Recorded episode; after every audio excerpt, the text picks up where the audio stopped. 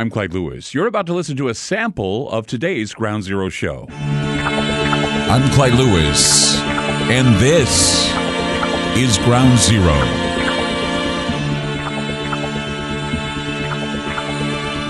The number is to call tonight 503 225 0860. That's 503 225 0860. Coming to you live, coast to coast, across the country on 175 stations, blasting out AM and FM power. We're also heard on Aftermath.fm and TalkStreamLive.com, two websites you can go to to listen to the shows. One catalogs a number of radio stations across the country that air this program on the internet, and Aftermath.fm is another affiliate that uh, also blasts us out loud and clear. We have Aftermath.media for those of you that want to listen to the show on your own time and download and listen and, and watch videos and, and hang out uh, when we do On Beyond Zero and all kinds of other good perks. Just sign up by going to Aftermath.fm. And here's a clue for you all a lot of radio stations now, we just heard, a lot of them are going to be going digital soon. So it'd be in your best interest so you don't lose Ground Zero or any other program you may like to sign up for aftermath.media because, you know, soon uh, maybe Ground Zero may convert over, maybe it won't, but that's that just depends on the radio station and how they feel about the show and like I always say, you should always call or at least write your program director and thank them for airing this program because uh, they certainly need all the the praise for what they do and how they work hard to get good radio entertainment to you every night with this program. Just a reminder that you can listen to Ground Zero on Aftermath.fm every night from 7 p.m. to 10 p.m., the full three hours of the program. Nothing interrupted, nothing, uh, the whole show. You get it all just by going to Aftermath.fm, and it's free. Now, ever since the second century, mankind has been setting a due date for the final judgment. It's kind of an expiration date for this planet. Now, stories have been told of fire from the heavens, floods, bad weather, earthquakes, and bloodshed.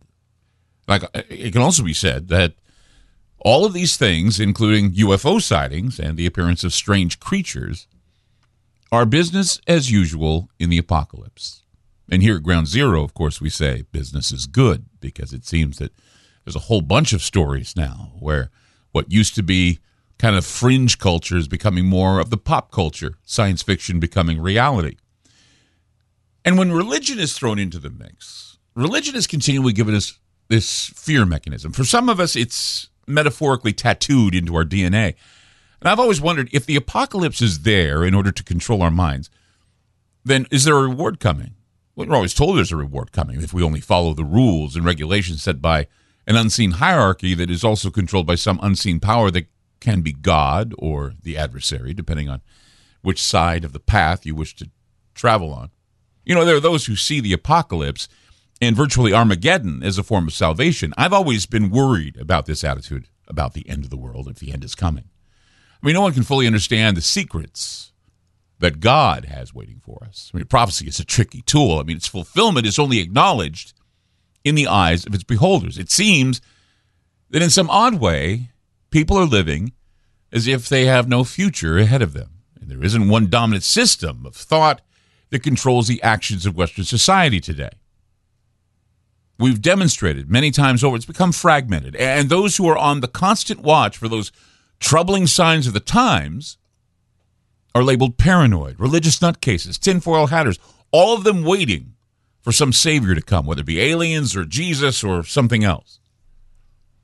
There are also those in the same camp. Some people slightly off center who want to point out the antichrist of the week. And in the same exercise come off looking as nutty as their counterparts who probably meet in the same churches or social groups. And finally there are those who have been thrown into a sense of apathy. They don't care. They're not caring. They don't care either way because it's all a catalyst for depression. I get this all the time. You're you're spreading fear clyde. Fear mongering fear porn. Uh, if you're scared go pet a kitten. I've got three of them. Okay? In my house we have three cats and every day I give them love. I give them I give them cuddle, I give them whatever because you know what? It makes me feel better in this world. It gives me a little bit of grounding. Just like my family gives me grounding, my cats give me grounding. Never thought I'd say that about cats, but yes, my cats give me grounding. But see, the catalyst for depression, the end of the world, not just any depression, it's one where the person is angry but the person is too beaten up emotionally to even act upon that anger. That's where we are right now. In the span of human history, we've seen on many occasions events that have changed the way mankind conducts its affairs. However, we've never really lived in those times until now, until COVID 19, until, you know, scarcity, and, and until the threat of a government change or losing sovereignty or having poisons being put into your body against your will. Most of us have only read about these things in books. And we romantic, uh, a lot of people have romanticized the events as prophetic, epic, and miraculous. I'm just using a few overused adjectives to make my point. I mean, the events have transpired in the world right now. They've certainly caused people, well, for me anyway, I've, it's caused me to open my Bibles or open my Bible or my my I have a, a, number of Bibles in the house. I have my I call it my alien Bible and I have my my regular Bible. My regular Bible I don't mess with. I read, you know, from you know, I read it and I don't touch it. But the alien Bible, I point out things that seem a little alien to me, kind of like uh, where I can actually see how people can mistake extraterrestrials for demons and for whatever. I have one of those Bibles, believe it or not. So you open your Bible or you read Nostradamus. I mean, Nostradamus has been drug out again and again and again. People fawn over the likes of Edgar Cayce or Sil- Sylvia Browne.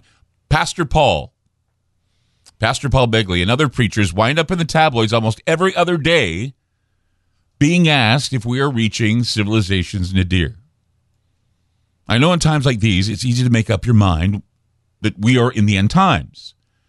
The question is now, the dominoes have been pushed. How many years do we have left?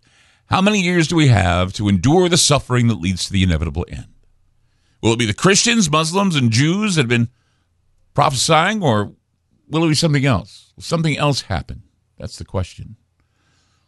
Will it be an alien invasion? A lot of viral videos on the internet now showing strange UFOs buzzing our military. We know that soon the government is going to have to say something. They're going to have to say what is out there. However, there are other extraterrestrial threats that sound as though they are taken directly from biblical prophecy, where we hear of a dark sun, a red moon, and eventually a dead planet. Watchers of the night sky are in for a creepy sight tonight, or this morning, depending on how you look at it. For me, it'd be night. But there's going to be the arrival of what's been dubbed the super flower blood moon. Now, that's a lengthy name, the superflower blood moon. And it's the result of a few astronomical phenomena coming together at once. The supermoon will be visible all over the world. That means it's going to be closer or it's going to be brighter, it's going to look bigger. And then there's going to be a full lunar eclipse that will be visible in many parts of the world, including the western United States. So it will happen early Wednesday, early tomorrow, before sunrise that's the only time you're able to see it. it. Depends on where you live, okay? Because I mean, I'm trying to think of whether or not the moon is going to set before we get a chance to see it out here in Oregon, but probably not. I don't know. But every time the moon turns to blood, there's always this religious paranoia that festers, as the Holy Scriptures warn us, that signs and wonders in the sky will happen in the last days of planet Earth. Now, each eclipse has a unique meaning. Don't get me wrong. I mean, a lot of the people that are watchdogs of the end times prophecy, they will tell you this is what is happening. This is why it's important. But here's the thing about this blood moon, okay? This particular blood moon in history is significant because its timing also happens just before a solar eclipse and a numerical time that works its magic in what is called Vigen triplicity. Now, in the Bible, the book of the Apocalypse talks about the opening of the sixth seal. And there's a great earthquake that happens as the moon turns to blood and the sun turns black like sackcloth made of goat hair. That's what it says in the scriptures. It's found in the book of uh, Revelation, chapter 6, if you're following along home. I think it's verse 12. All three events an earthquake, the blood moon, the sun turning black all coming to pass within a three week window. The number three. Okay? Three. Everything happens in threes. Vigen triplicity, or rather the fourth pairing, a power of three, in the year, in this time frame. We've talked about it before. And when you see end time symbolism, the three week window, the 333, is all coming together with both the blood red moon the sun turning dark, and earthquakes. Okay? And all, if you follow the scripture, Revelation chapter 6, and the sixth seal, and of course the 12th verse, you got another six and another six making 12. You're seeing another vision triplicity of six, six, six. And then you see the 333. Now, I, am I'm going to point out where the 333 steps into the picture. I'm going to point out where the vision triplicity or the fourth pairing power of three is not going to be lost on those who are seeking the end time symbolism. Because if you follow along at home with your Bible, you can open up your Bible right now if you wish. Go to your go to your shelf, blow the dust off that Bible, and open it up to Revelation chapter 6, verse 12. Follow along at home, and you will see that all of the sequencing is happening now with earthquakes, blood moons, and a darkened sun. Revelation chapter 6, verse 12. 12 is two sixes, three sixes, and then we talk about the vision triplicity of 333. Stay tuned. I'll tell you what that's about coming up on Ground Zero. 503 225 0860. That's 503 225 0860. The, expert date, the expiration date of the earth, well, who knows? It's always fun, though, to jump across and talk about prophecy on Ground Zero. 503 225 0860. We'll be back with more. Don't go away. Keep it right here. I'm Clyde Lewis, and you've just listened to a segment of Ground Zero. In order to access the complete archive shows and podcasts, you must sign up on our secured server at aftermath.media. It's only $4.99 a month for the archive shows and podcasts.